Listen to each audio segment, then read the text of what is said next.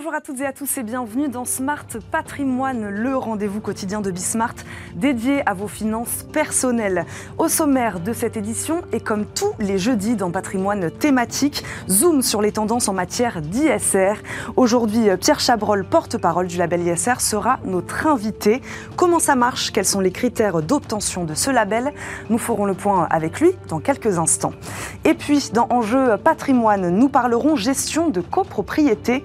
Quel a eu la crise sur les travaux, les assemblées générales des copropriétaires Nous en parlerons avec deux experts, Jean-Marc Torolion, président de la FNAIM, et Roselyne Conan, directrice générale de l'ANIL.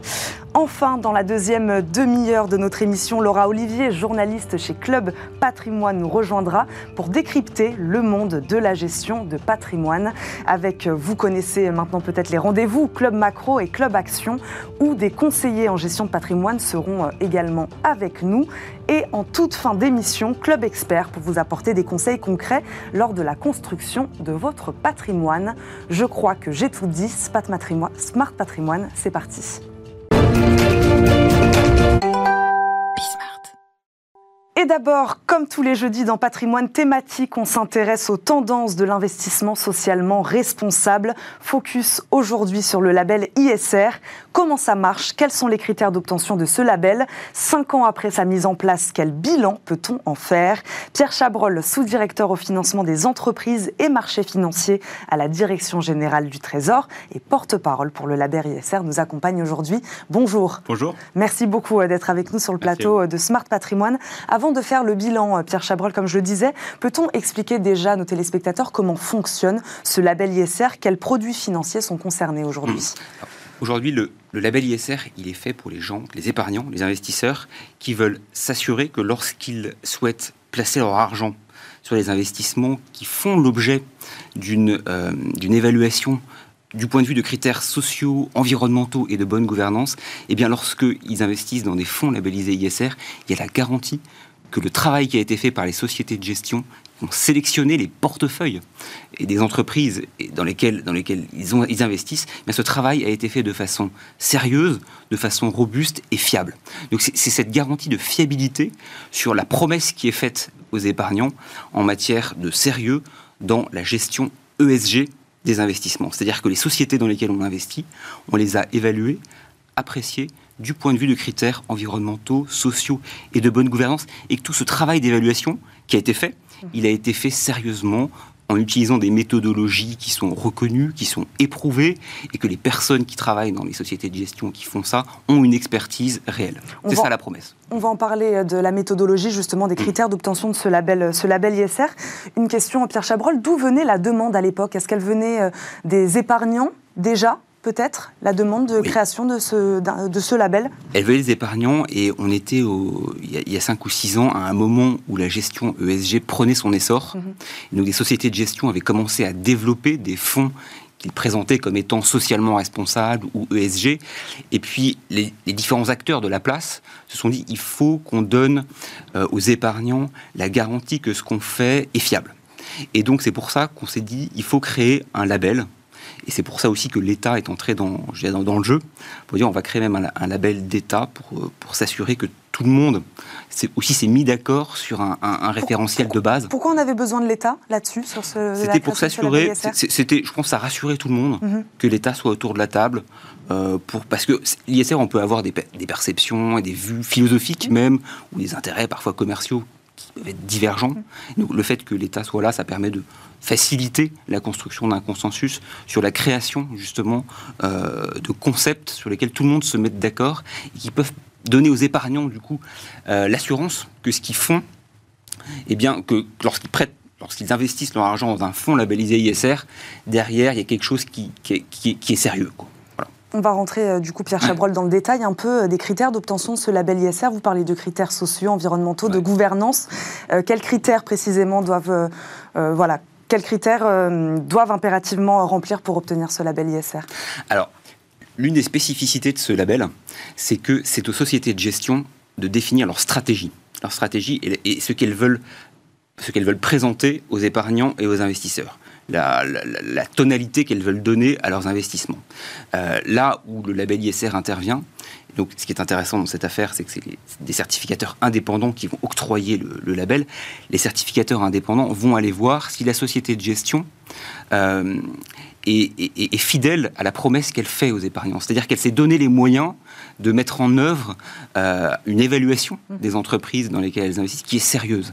Et, c'est surtout ça, c'est de s'assurer. L'épargnant peut avoir cette assurance que derrière, derrière la promesse qui lui est faite, il y a un travail sérieux et fiable qui a été réalisé. C'est ça surtout le, principal, le principal apport de ce label. D'accord, la cohérence en fait entre ce qui est dit et ce qui est fait aussi au sein, de, au sein de la société.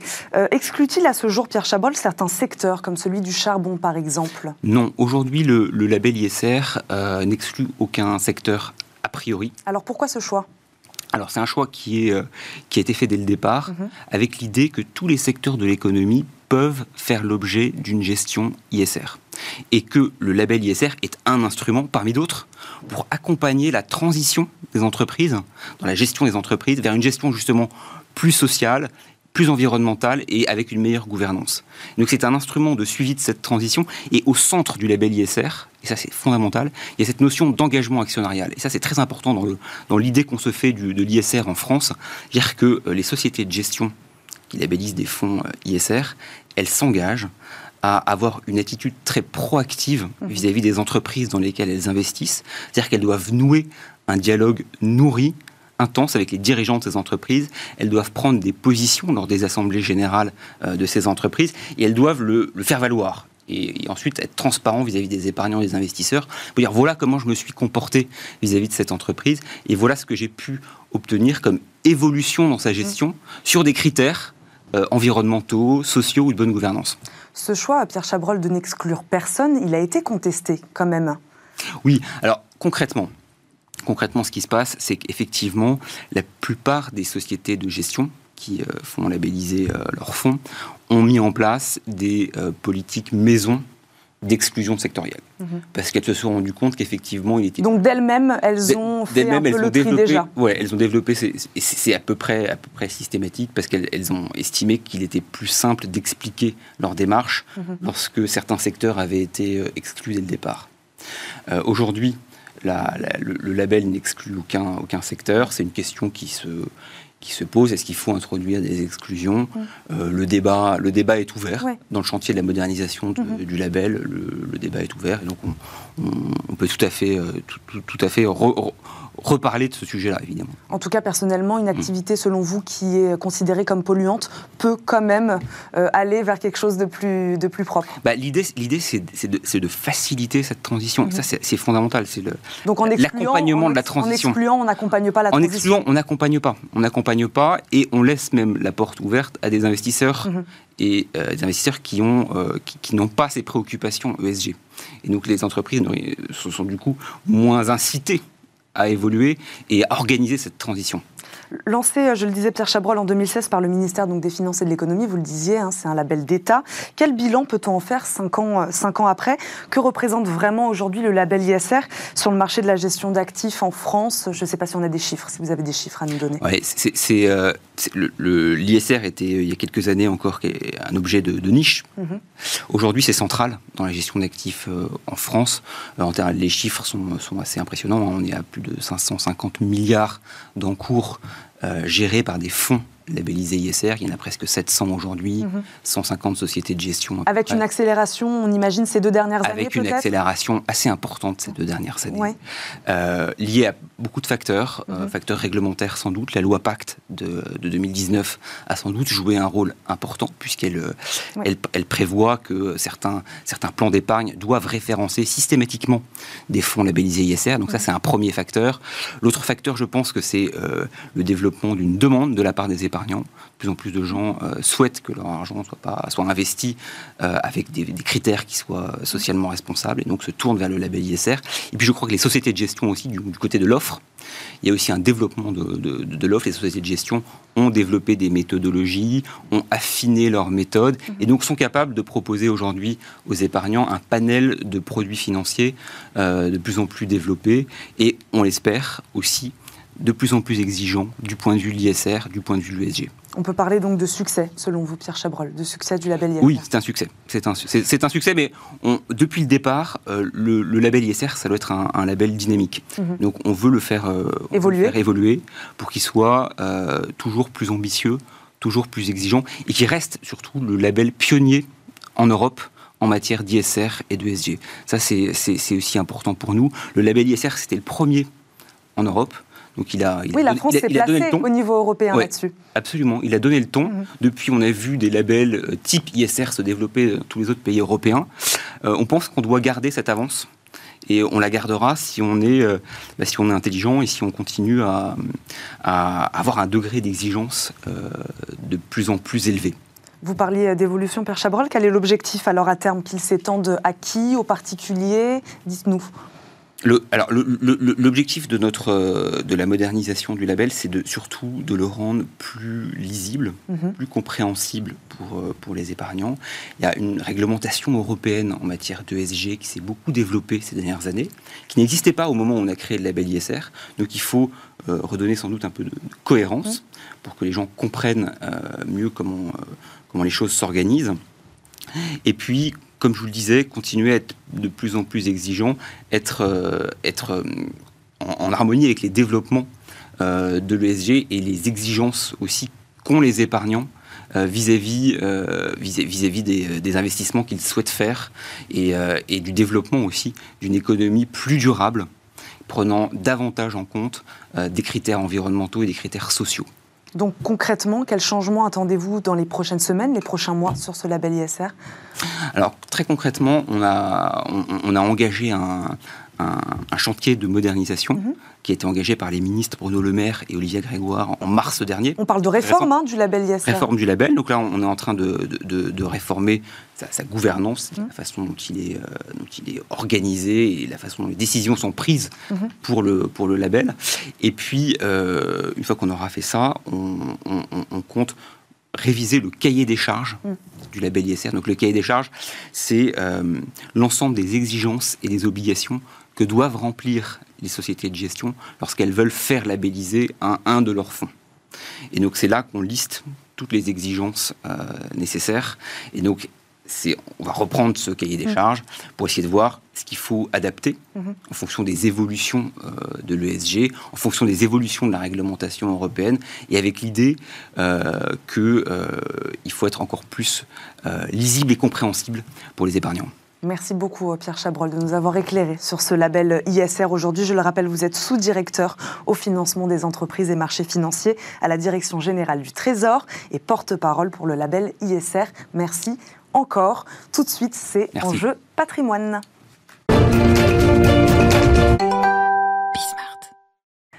C'est parti pour Enjeu patrimoine. Enjeu patrimoine, nous nous répondons chaque jour à une grande question liée à la gestion de votre patrimoine. Aujourd'hui, l'impact de la crise du Covid sur la gestion des copropriétés. Mise en pause des travaux, plus d'assemblée générale. Comment s'est organisée la vie des copropriétaires ces deux dernières années? Doit-on s'attendre à une vague de rénovation en 2022 Nous allons poser toutes ces questions à nos deux invités. Roselyne Conan, directrice générale de l'ANIL, l'Association nationale pour l'information sur le logement, est avec nous. Bonjour. Bonjour. Merci d'être là. Jean-Marc Toro-Lyon, président de la FNEIM, la Fédération nationale de l'immobilier, nous accompagne également. Bonjour. Bonjour. Merci euh, à tous les deux d'être là. Avant de parler, hein, je le disais, de 2022, on va peut-être euh, voir vers quoi, vers quoi on va. Que pouvons-nous dire déjà de l'impact de la crise Covid sur la gestion des copropriétés euh, Jean-Marc Toro-Lyon, est-ce qu'on peut parler par exemple d'arrêt total des travaux pendant deux ans? Comment ça s'est passé? Euh, moi, je pense qu'on a quand même euh, eu une continuité de service dans nos copropriétés. C'est-à-dire que même pendant la période de confinement, nos immeubles ont été nettoyés, l'entretien a été fait, nos artisans sont intervenus et, et, je veux vraiment sincèrement d'ailleurs les remercier. Et les syndics sont restés présents. Ceci étant, la partie, j'allais dire, statutaire et administrative de la copropriété, le les procédures de prise de décision, d'approbation des comptes, de vote des budgets, ont été stoppées entre euh, le 12 mars 2020 et euh, globalement le 23 juillet 2020. Mais il est vrai que nous avons eu, de ce point de vue-là, des ordonnances qui ont assuré une continuité des éléments contractuels de la copropriété, mmh. et ça n'a pas été très favorable, évidemment, à la prise de décision. On a dû rattraper toutes nos assemblées générales. Hein. Il y a près de 500 000 assemblées générales par an, hein, pour donner un ordre d'idée sur les 9 millions de, copropriétaires. c'est fait maintenant, mais pendant cette période, ça a été évidemment une gestion du quotidien, mais mmh. pas une gestion de l'avenir. Donc on va donc on va y revenir évidemment même du cadre législatif comme comme vous le disiez. vous parlez donc d'un entretien qui s'est finalement qui a continué hein, dans des locaux les locaux de copropriété, mais pas d'assemblée, pas de réunion. Comment c'est possible? Comment les deux peuvent arriver en même temps? C'est-à-dire on ne se voit pas, on ne se parle pas, mais pourtant euh, les choses de la vie quotidienne continuent de se passer dans les copropriétés. Alors il est évident que euh, voilà il y a, des, syndics qui ont euh, bien sûr assuré cette continuité. Voilà certains étaient plus proactifs que d'autres. Hein, mhm. c'est ce qu'on a pu constater. voilà, c'est que certains ont eu peut-être un temps d'adaptation un petit peu plus long et euh, les, copropriétaires, euh, certains, donc les, relations sont un petit peu distendues, mais euh, voilà, les, choses sont rentrées dans l'ordre, bien évidemment. donc dans ce cadre-là, évidemment, les, assemblées générales n'ont pas pu avoir lieu, hein, bien sûr, comme on a pu le constater. voilà, les choses sont remises en route. bon, ça n'a pas empêché de continuer à faire les appels de charge. Voilà, le, le mm. côté administratif a été fait. Mais euh, voilà, les, grandes décisions, je dirais notamment euh, en lien avec les travaux, n'ont pas pu être prises. Euh, évidemment, on est dans une période où la rénovation énergétique, l'adaptation du logement euh, sont, des sont des enjeux, sont, sont au cœur de l'actualité. Donc euh, euh, voilà, le, travail est devant nous, je pense. Et donc là, il y a tout un enjeu aussi de pédagogie hein, qui, a été assuré à la fois par les professionnels et par le réseau des ADIL que je représente, hein, qui sont des, agences d'information qui renseignent sur toutes les questions logement. Hein. Et, euh, voilà, pour redonner peut-être cette vision de long terme aux copropriétaires, comme on disait. Voilà, il y a cet enjeu de pédagogie parce qu'il a fallu donc il y a eu quand même un foisonnement de réglementation mhm. euh, qui a permis euh, voilà la mise en place de, différentes choses. On a eu une actualité, comme le disait Jean-Marc, voilà une ordonnance qui a modifié certaines choses. Mhm. donc il faut tout ça, il faut l'expliciter parce que le copropriétaire, il n'a pas forcément connaissance de tous ces textes. Hein. On fait beaucoup de pédagogie, on diffuse l'analyse des textes, mais évidemment, je pense que le copropriétaire, il a sa vie professionnelle, il a sa vie familiale, il a plein de choses à gérer et puis en période Covid, euh, voilà, il y avait quand même d'autres priorités. Donc je pense qu'il y a un enjeu de, d'information et de pédagogie. Et puis. Euh, d'accompagner justement dans euh, euh, la prise de connaissance des nouvelles dispositions. Bien sûr, on sait que les mandats de syndic ont été euh, reconduits, les mandats du conseil syndical, tout ça, je pense que c'était intégré, mhm. mais il y a d'autres choses. Hein, et je pense qu'il y a, voilà, il y a, il y a un vrai enjeu d'information. Et c'est le rôle de vos deux organisations. Jean-Marc Torolion, vous vouliez réagir Il faut comprendre qu'il y a une coïncidence heureuse dans, dans ce, je veux dire, ces événements dramatiques de la pandémie, c'est qu'on avait une réforme de la copropriété qui venait juste de rentrer en application. Mhm. Et qu'avait prévu cette réforme de la copropriété la capacité pour les syndics de faire des vidéos assemblées générales et qui avait introduit le vote par correspondance. Et donc, en fait, ces deux dispositions-là nous ont permis pour la suite, mhm. euh, par dérogation, puisque le syndic se voyait octroyer la faculté d'organiser unilatéralement les modalités d'assemblée générale, nous a permis d'assurer mhm. euh, toute une série d'assemblées générales avec le vote par correspondance, des centaines de milliers d'assemblées générales avec le vote par correspondance. Donc les professionnels qui gèrent 94% des copropriétés en France ont dû très rapidement s'approprier ces nouveaux outils mhm. avec les incertitudes juridiques que nous pouvions avoir, en collaboration avec les conseillers syndicaux, même s'il nous a été signalé ici ou là des collaborations qui n'avaient pas été optimum. Et c'est ce qui nous a permis jusqu'à maintenant jusqu'à maintenant, euh, de rattraper le retard que nous avions, de remettre en ordre de marche d'un point de vue statutaire nos copropriétés mhm. et d'envisager l'avenir à l'aune d'une loi climat et résilience qui vient là encore modifier la copropriété. Tant que, tant que vous y êtes, je préfère rester, euh, rester là-dessus sur ces questions d'Assemblée générale faites donc à distance. Petite question là-dessus, est-ce que selon vous, ces, ces, organisations, ces nouvelles manières de s'organiser, seront-elles pérennes? Voilà, juste un, avis là-dessus.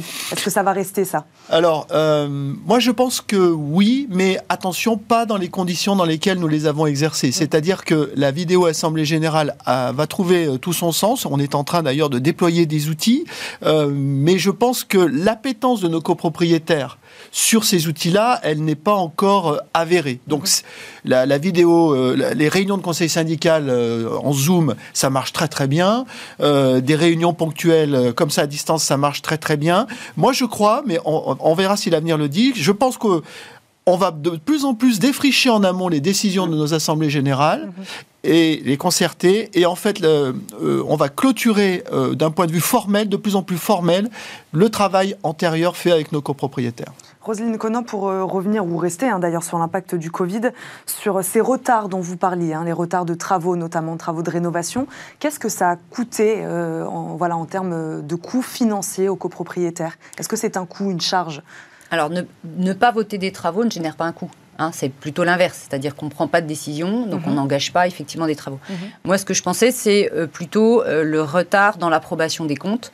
Donc vous le savez, en, matière de copropriété, on approuve les comptes et il peut y avoir effectivement une sorte de, enfin une différence entre ce qui était approuvé en budget prévisionnel et qui a généré les appels de trésorerie euh, trimestriels, et puis cette régularisation euh, qui génère, je dirais, un appel complémentaire, euh, je dirais, euh, voilà, qui va générer là, mm. pour les copropriétaires, des charges complémentaires. Hein. Donc c'est vrai que cette approbation des comptes qui a été décalée dans le temps mm. par justement l'effet de, de, de, l'absence d'assemblée générale ou de décalage d'assemblée générale, mm-hmm. c'est là qui peut potentiellement impacter les copropriétaires. Mais si je voulais revenir peut-être sur les copropriétés qui ne sont pas gérées par des syndics euh, professionnels, mhm. euh, sur ces copropriétés-là, euh, je pense qu'il y a eu un véritable retard hein, justement mhm. sur la réunion mhm. de ces instances de la copropriété. Donc là, il y a, je pense qu'il y a un gros travail à faire, notamment des ADIL en direction des, syndics bénévoles. Bon, là, les professionnels connaissent leur travail, donc ils ont fait le nécessaire, ils ont rattrapé effectivement ces, ces éléments-là. Mais c'est vrai que euh, sur les nouvelles modalités de réunion des assemblées générales, euh, voilà, je pense que le vote par correspondance, euh, c'est une solution. Mais c'est vrai que être présent en assemblée générale et avoir l'explication du syndic en assemblée générale, je pense que c'est essentiel parce que on ne comprend effectivement une résolution que si elle est expliquée hein, pour certaines. Mhm. donc c'est vrai que je pense que la présence et l'explication par le professionnel, elle est essentielle. Elle est essentielle. Parce qu'on peut peut-être voter quelque chose parce qu'on n'a pas, enfin, je dirais de manière inverse à ce qu'on a compris. Enfin, on a compris et en fait, on n'a pas bien compris. Jean-Marc Torolion, vous vouliez réagir là-dessus? Oui, on avait, en, réalité, on a, on a, on, avait finalement un, problème euh, important, c'est que en parallèle euh, des problèmes de réunion, se mm. mettait en place toute une politique d'accompagnement de la rénovation énergétique avec mm. ma prime rénov. Mm. Et nous avons un retard à l'allumage. On est en train de le rattraper. Mais du coup, parce qu'on sait que engager un programme de rénovation énergétique d'un immeuble, c'est deux ou trois ans de travail avant de le faire aboutir. Et donc ce travail amont, euh, en réalité, il a pris du retard. Et euh, ce, que, j'espère en tout cas. Il n'y a pas d'impact en termes de coûts, mais en tout cas, il y a quand même ben, un retard. Euh, pour moi, il y, a, ouais, il y a quand même un impact en termes de coûts si les, si les subventions finalement nous passent sous le nez alors qu'on n'a pas eu le temps de, les, de, les, de mettre en, nos immeubles en ordre de marche pour solliciter. Donc, euh, mm. heureusement, il y a une reconduction de ma prime rénov en 2022 pour un peu plus de 2 milliards d'euros. Mais nous, nous avons pris l'engagement, les professionnels, d'initier la rénovation de 100 000 copropriétés. Hein, c'est beaucoup, de, voilà, c'est beaucoup. Mais en même temps, euh, nous avons, euh, avons une course contre la montre là.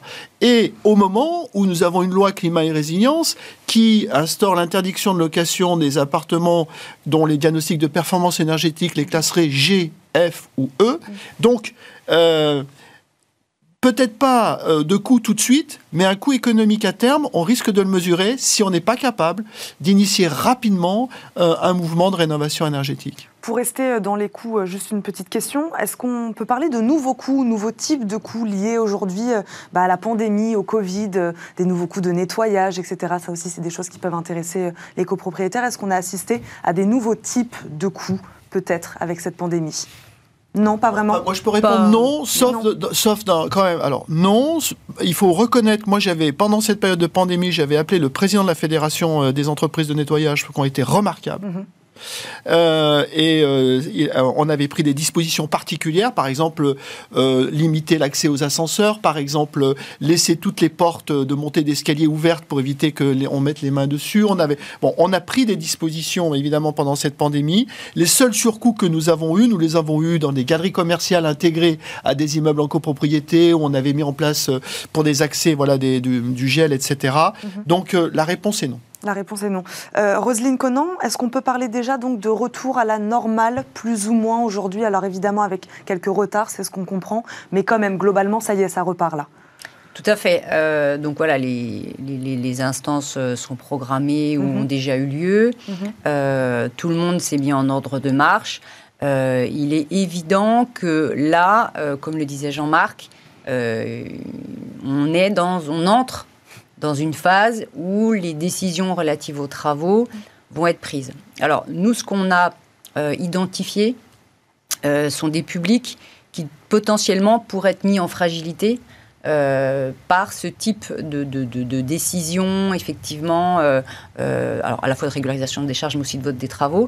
nous, on a identifié effectivement des, copropriétaires qui auraient des, accédants à la propriété, qui par exemple en zone détendue, où le prix de l'immobilier est assez bas, mhm. euh, permet à des ménages modestes, voire très modestes, d'accéder à la propriété, où là, leur budget, il est très, très, très, euh, je dirais, euh, serré.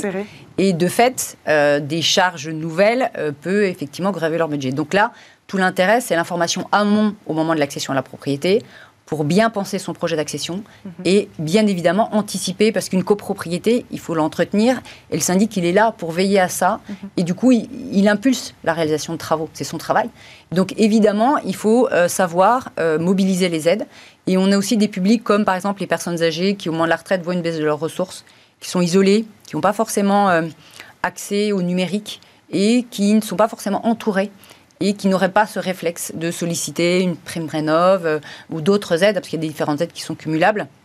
Donc on identifie ces publics euh, qui sont assez fragiles, et puis des nouveaux publics euh, qui ont eu une baisse de leurs ressources, hein, les artisans, les indépendants, qui ont quelquefois perdu leur activité, qui sont copropriétaires et qui ont vraiment, je dirais, une trésorerie qui fait qu'on arrive au bout de l'exercice et leur activité ne redémarre pas. Donc à terme se disent bon bah voilà les charges de copropriété, les travaux qui vont être votés, je, voilà je vais être face à une difficulté. En tout cas, vos deux organisations étaient là pour faire de la pédagogie de l'information. 10 secondes. 10 secondes pour dire quand même qu'on vient, on a euh, une fin de période d'urgence qui s'achève au 30 septembre pour le vote par correspondance, mhm. qu'on a besoin de salles de réunion, qu'on a des collectivités territoriales qui refusent de nous les louer on a donc une circulaire qui est partie. Et euh, voilà, nous, attention, euh, en, Guadeloupe, Martinique, j'ai mm. appelé mon président, il y a du confinement, on ne sait mm. pas comment on va réunir nos copropriétés. Mm. Et euh, nous avons quand même des enjeux de, salles aujourd'hui, avec des interprétations différentes sur le territoire pour l'accès à ces salles. Et nous, on a besoin de nos salles pour réunir nos copropriétaires. Donc, nous avons un œil vigilant sur la capacité que nous aurons aujourd'hui à réunir nos copropriétés. Pas encore toujours facile de se réunir, donc on retiendra ça. Merci beaucoup à tous les deux d'avoir été avec nous. Roselyne Conan, directrice générale de l'ANIL, et Jean-Marc Torolion, président de la FNEIM. Merci de nous avoir éclairé sur ce sujet, la gestion de copropriété et l'impact de la crise Covid dessus. On marque une courte pause, nous, et on se retrouve tout de suite pour la deuxième partie de Smart Patrimoine. Rebonjour et bienvenue pour cette deuxième partie de Smart Patrimoine, une deuxième partie d'émission en partenariat avec Club Patrimoine où nous donnons la parole aux conseillers en gestion de patrimoine et aux experts du secteur pour décrypter euh, leurs enjeux et leurs choix d'allocation. Nous avons euh, d'ailleurs été rejoints pour cette deuxième partie par Laura Olivier, journaliste chez Club Patrimoine. Bonjour Laura. Bonjour Eva, bonjour à tous. Euh, nous sommes ravis d'être avec vous pour cette deuxième partie de Smart Patrimoine et au sommaire, dans un instant, nous allons retrouver Charles Winkler, qui est associé et directeur des partenariats d'Anaxago. Anaxago, vous allez le voir, une plateforme de financement euh, participatif assez originale, mais on en parle dans un instant. Ça, c'était Club Macro. Dans Club Action, aujourd'hui, pourquoi les SCPI, sociétés civiles de placement immobilier, investissent-elles de plus en plus hors de France? Nous ferons le point avec Jean-François Chaury, directeur général d'Advenis Reim. Et à la toute fin d'émission, restez bien avec nous, notre chroniqueuse du jour sera Géraldine Métifeux, associée chez Alter Egal. Et nous verrons avec elle un sujet qui, bien sûr, nous intéresse tous comment créer des revenus complémentaires pour anticiper sa retraite. Et Laura, on commence donc par le club macro. C'est parti. Tout de suite.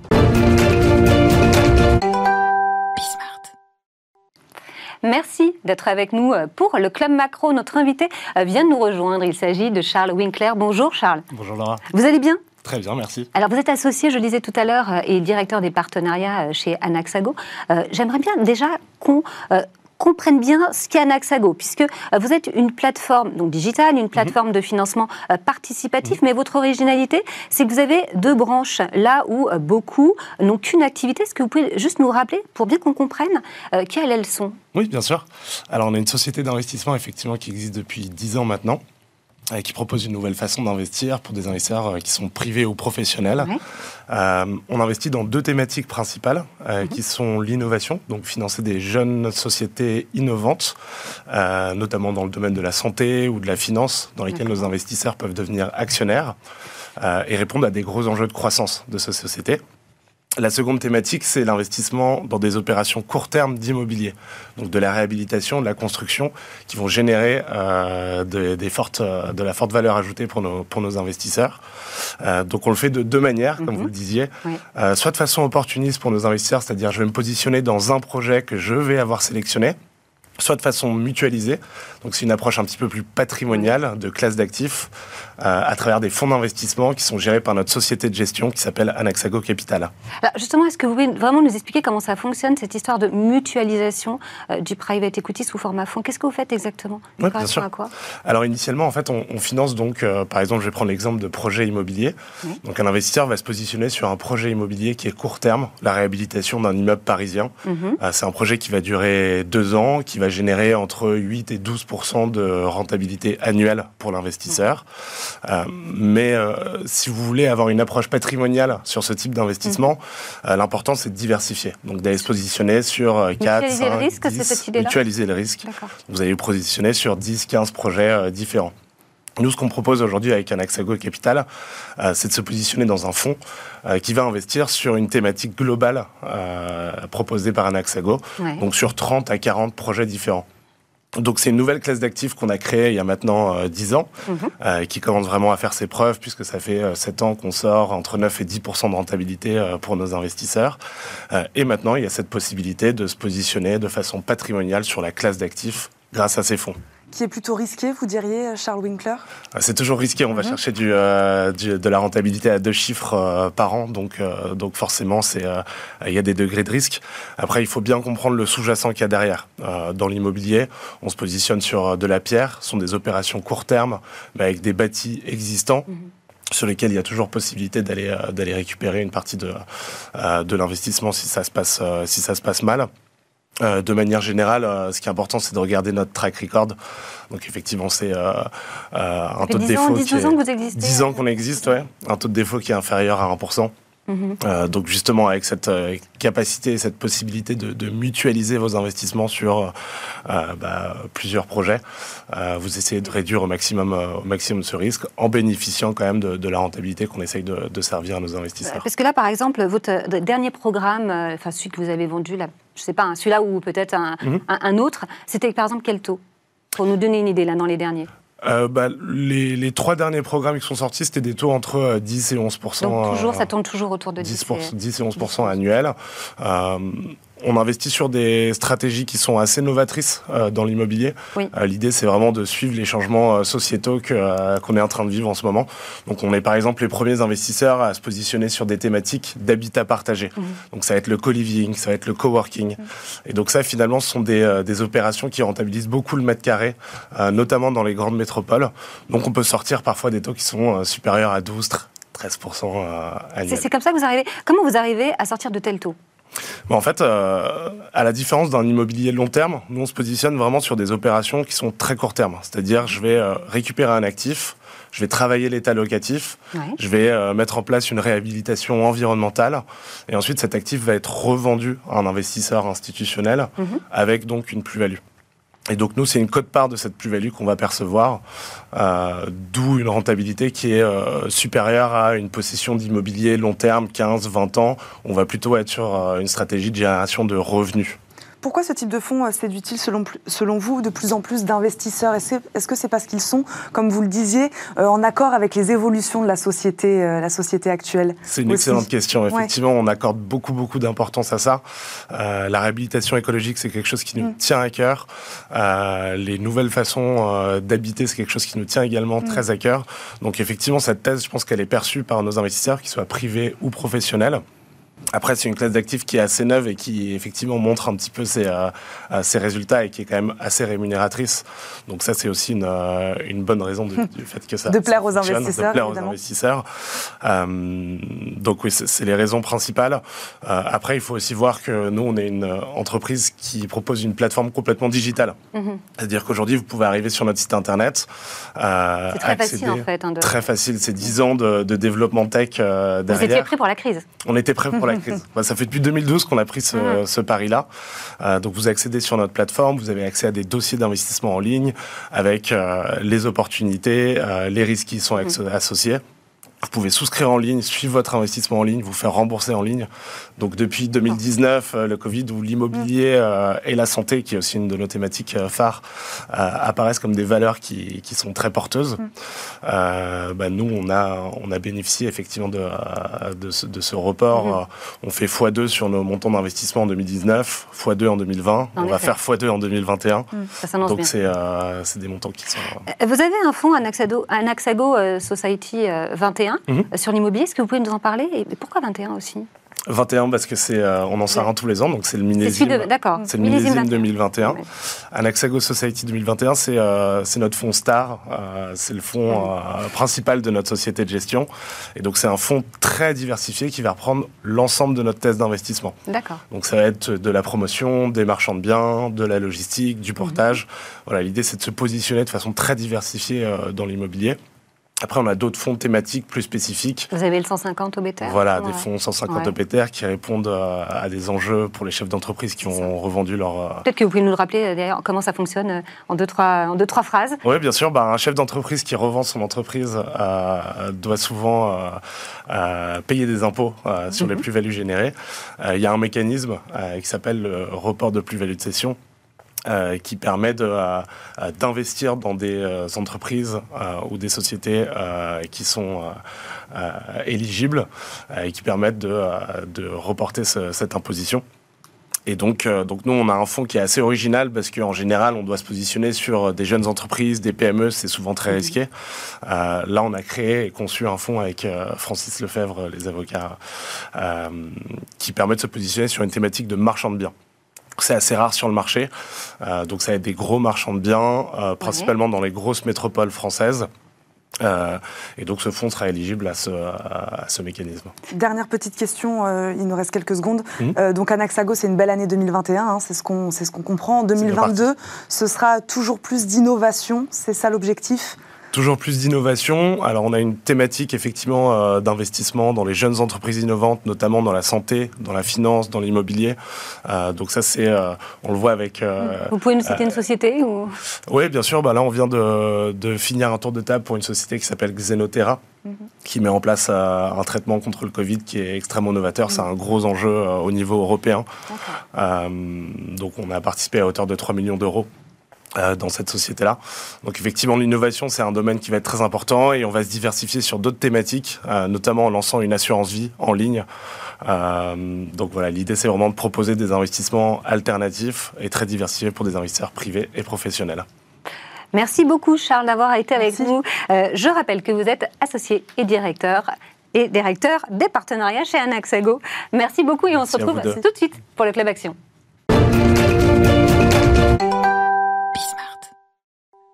Dans Club Action euh, aujourd'hui, pourquoi les SCPI investissent-elles de plus en plus hors de France? Quel intérêt pour vous, épargnants, de placer une partie de votre épargne dans une SCPI européenne ou internationale? Réponse avec notre expert Jean-François Chaury, directeur général d'Advenis Reim, est avec nous. Bonjour. Bonjour. Bienvenue sur le plateau de Smart Patrimoine. Je disais donc SCPI de rendement française, SCPI européenne. Euh, quel est l'intérêt aujourd'hui d'aller hors de France, de sortir de notre beau pays? Alors la France est très beau et, et, et l'immobilier euh, est, est, particulièrement intéressant. Euh, maintenant, si on regarde effectivement euh, la zone euro déjà, euh, on a effectivement un parc immobilier qui est beaucoup plus important. Euh, donc l'intérêt pour un investisseur, c'est d'aller chercher d'autres opportunités, d'autres investissements potentiels. En quelques chiffres, Si je prends un petit comparatif, c'est l'année dernière qui n'était pas une année extraordinaire compte tenu du Covid, c'était un peu plus de 200 milliards de transactions immobilières en Europe. la France, c'est 28 milliards, donc c'est 13%. Donc, au même titre que quand on investit dans les marchés financiers, on ne se pose pas la question de savoir si on investit en dehors de France. La question, c'est de savoir c'est pourquoi, effectivement, les, les, asset managers français, les gestionnaires de fonds mm. immobiliers, ne se sont pas plus intéressés à l'Europe plus tôt. Mais voilà.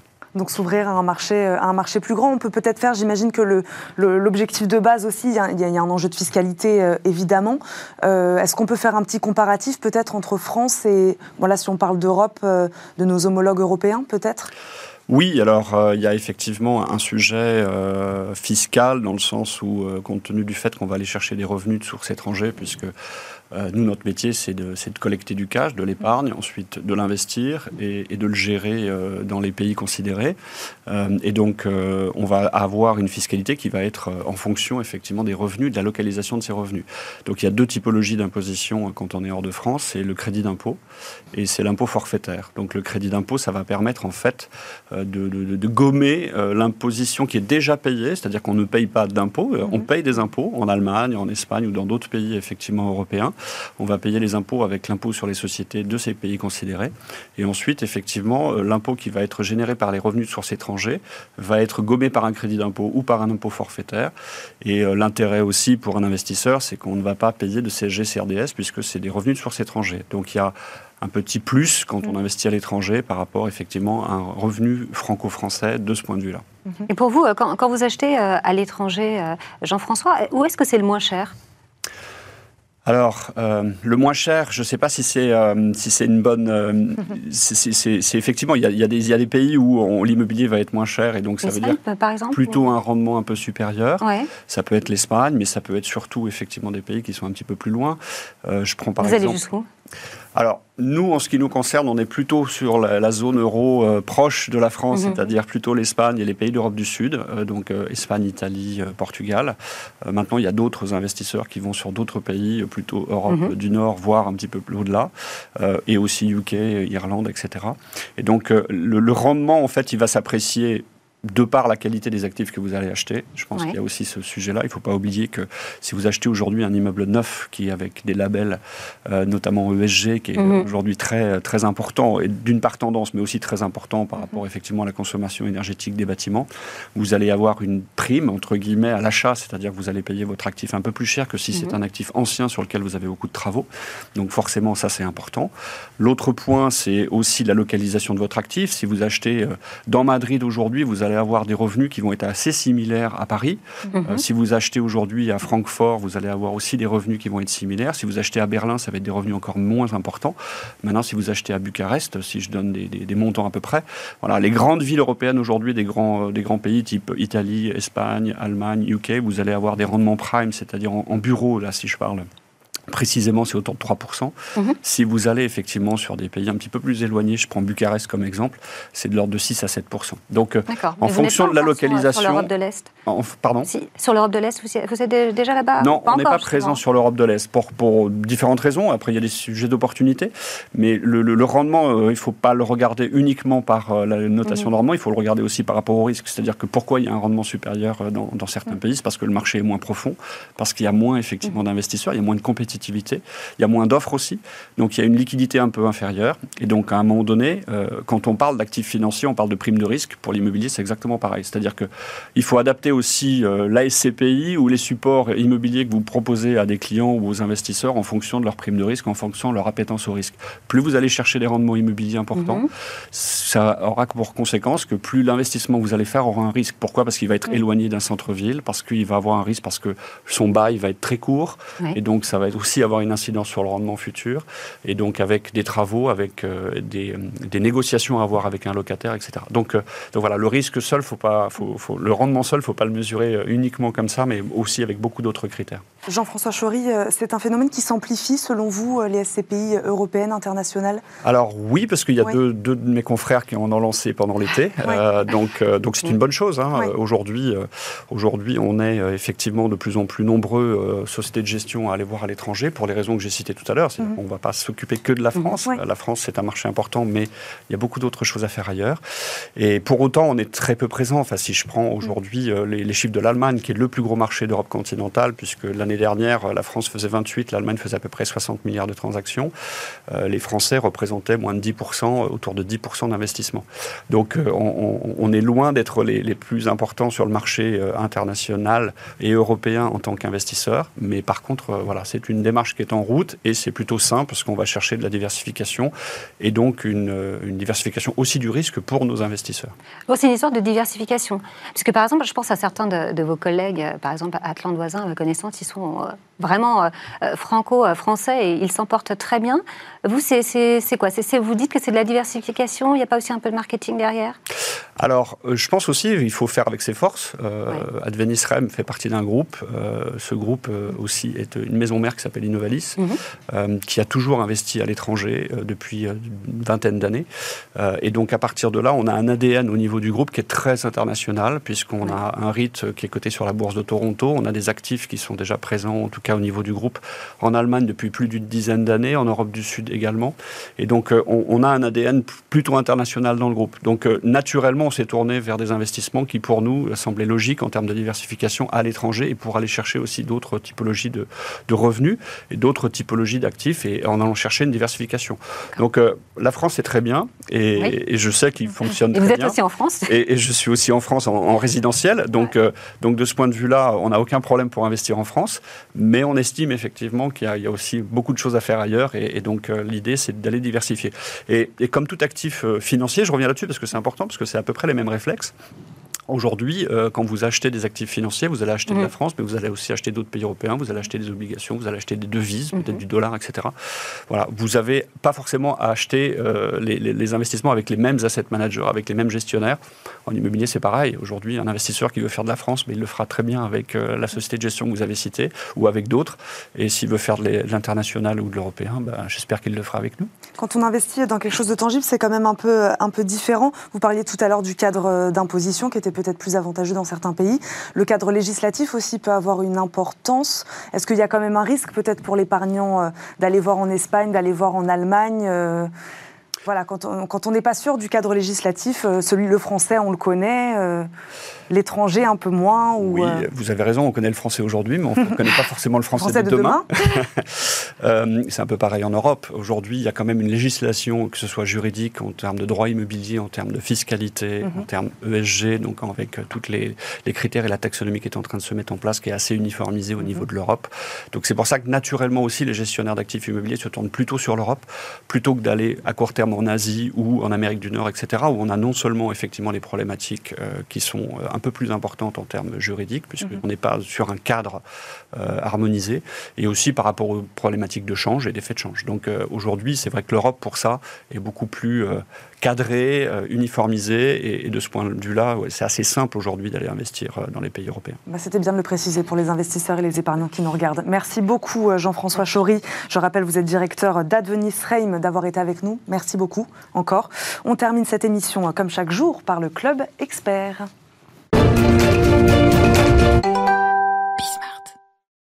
Et merci d'être avec nous pour le Club Expert. Notre invitée euh, du jour est Géraldine Métifeux et elle est avec nous. Bonjour Géraldine. Bonjour. Vous êtes euh, associée chez euh, Alter Egal. On va parler avec vous de retraite. Alors c'est vrai qu'on n'a pas toujours, enfin on n'a pas envie d'y penser généralement à la retraite. Pourtant, pour vivre une retraite euh, sereine, c'est plutôt pas mal euh, de l'anticiper. Justement, euh, on va voir un petit peu ça avec vous. Et, peut-être ma première question, ce sera comment peut-on se créer un patrimoine de rapport et ou frugifère pour la retraite? Alors, il y, a, il y a, dans, votre question, il y a finalement il y a, une double entrée. Hein. C'est que euh, dans comment se crée un patrimoine de rapport, on va commencer par se poser la question à, quel âge il faut se poser la question? Parce qu'effectivement, ah oui, à quel âge? Nous on se considère assez jeune. Est-ce que nous on doit déjà y penser ou pas? On considère très jeune. Pas encore vous Eva, mais il faudrait pas trop tarder. non, le bon âge au fond, c'est quand on commence à avoir un petit peu de revenus et donc au-delà du revenu qu'on consomme tous les jours, donc d'avoir une capacité d'épargne, sinon c'est plus compliqué naturellement. Et au fond, entre 40 et 50 ans, ça nous paraît être le bon âge. Et du reste, c'est un peu l'âge auquel nos clients se posent la question. Donc voyez comme quoi les choses sont bien ça, Ça, ça se rejoint bien. 40-50 ans, ça laisse un horizon d'investissement qui va être de 20 25 euh, ans. Donc ça permet d'aller sur des investissements parfois un peu à risque, parfois l'immobilier, ainsi de suite. Donc ça permet d'ouvrir beaucoup de portes euh, de, construction de patrimoine de rapport en tout cas. Donc 40-50 ans, c'est le bon début. C'est le, le, bon moment euh, pour y penser. Alors une fois qu'on sait ça, quels vont être les, éléments qu'il va falloir prendre en compte? Bah, Le premier élément, c'est de combien j'aurai besoin. Alors à 20-25 ans d'horizon, on peut dire, bah, tiens, c'est un peu de la science-fiction. C'est vrai. faux. Mais en fait, y, a, c'est pas faux. Alors il y a un premier point, hein, plus on est proche de l'âge de la retraite, plus c'est facile de le reconstituer, c'est de, euh, de se rapprocher des organismes de retraite ou d'un CGP, hein, d'un conseil en gestion de patrimoine. Euh, qui est qualifié euh, pour les reconstitutions de carrière, pour voir estimer le, montant potentiel de votre retraite à une raison X. Et puis, bien sûr, l'autre élément encore plus important qu'on peut faire à n'importe quel âge, c'est commencer à regarder son budget de vie.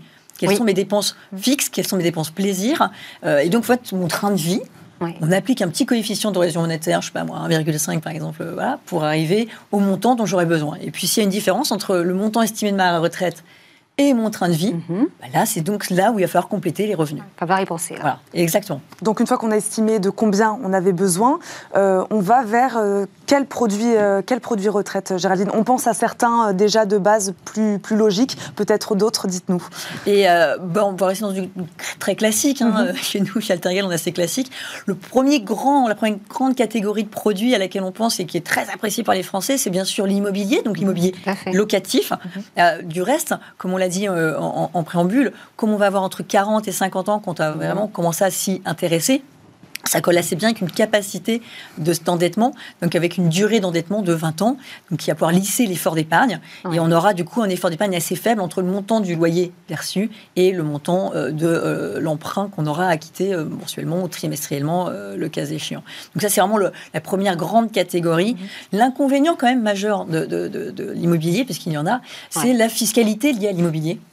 La fiscalité de l'imposition des revenus mhm. fonciers, c'est une fiscalité, tout le monde l'a pas forcément euh, en tête, c'est une fiscalité qu'on connaît également quand on construit son patrimoine, car on ne peut déduire de sa mensualité euh, que les, que, pardon, de son revenu, l'inverse, que euh, les intérêts et pas le capital. Donc, même en constitution de patrimoine, même si ça vous coûte je sais pas, 200 euros par mois de différence mhm. entre la mensualité et le loyer, vous risquez d'être imposé sur les revenus fonciers. Alors, vous imaginez bien que quand il n'y aura plus de prêts, vous serez euh, réellement euh, à la retraite, ou en tout cas en train de chercher des revenus complémentaires, vous serez full imposé là-dessus. Donc, c'est un petit peu lourd en imposition, c'est et plus prélèvements sociaux. Ça, c'est la première chose à laquelle on pense. Hein. Euh, oui, ça, il faut quand même l'avoir en tête, il faut l'intégrer dans le budget. L'autre problématique de fiscalité, pardon, juste pour finir sur la fiscalité de, mhm. l'immobilier, c'est l'impôt sur la fortune immobilière. Hein. si vous avez construit un très très gros patrimoine immobilier, hein, qu'on atteint plutôt 1,3 million, et si on imagine que vous avez déjà une résidence principale, il faut quand même l'avoir en tête. Et le dernier point un peu négatif sur la fiscalité, c'est bien sûr la transmission parce que ça ne eh bénéficie pas d'avantages particuliers brut de décoffrage comme ça.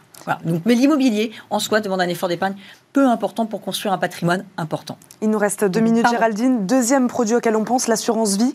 Avantage, inconvénient, dites-nous. Bah, L'avantage, euh, objectivement, il euh, n'y a pas d'inconvénient. Oula, ça, c'est bien. C'est qu'on peut avoir à peu près tous les supports euh, possibles et imaginables, y compris des mhm. supports immobiliers type, type SCPI, on peut avoir du private equity, on peut tout avoir à l'intérieur et réseau d'investissement permet de prendre un certain nombre de risques. Donc voilà, l'avantage autre considérable, c'est la fiscalité, la fiscalité des plus-values PFU, mais que sur la partie, euh, euh, comment dirais-je, revenu, euh, intérêt. Et bien sûr, la fiscalité quand on, en cas de décès, puisque 990i du CGI, donc des abattements considérables, on peut transmettre des patrimoines 152 500 sans taxes. Et après, jusqu'à 700 000 avec 20% de taxes, c'est imbattable. Et un troisième produit pour terminer en quelques secondes. un autre auquel on pense aussi. à mon avis, le moins bon, qui est le Perrin, ah, qui est issu de la loi Pacte. C'est le moins bon. C'est très bien parce qu'on peut euh, déduire toutes les sommes dans une certaine dans un certain plafond, mais les sommes qu'on investit, euh, on les déduit de son euh, revenu imposable. Donc l'État vous, paye une partie de votre tête, c'est très sympa. En revanche, à la sortie, qui est principalement, quasi exclusivement à la retraite, hein, il y a des cas de sortie avant, mais ils sont très très encadrés. C'est une sortie possiblement en capital, mais très fiscalisée, Mmh. parce que le capital que vous avez investi sera réintégré dans votre fiche d'imposition linéaire, et les plus-values sont taxées au PFU. Donc. Une combinaison des trois, c'est encore ce qui me paraît le mieux, euh, en privilégiant les deux premiers. Trio gagnant. Merci beaucoup euh, Géraldine Métifeux. Je rappelle, vous êtes associée chez Alter Egal. On se retrouve très vite hein, dans Smart Patrimoine, j'imagine. Merci Laura de m'avoir accompagnée aujourd'hui. Vous, on vous retrouve Eva. aussi très vite. Smart Patrimoine demain. exactement. Et merci à tous de nous avoir euh, suivis. Demain, vous retrouverez Nicolas Pagnès hein, à la présentation de ce rendez-vous. Bonne journée à tous sur Bismart. À très vite. À très vite.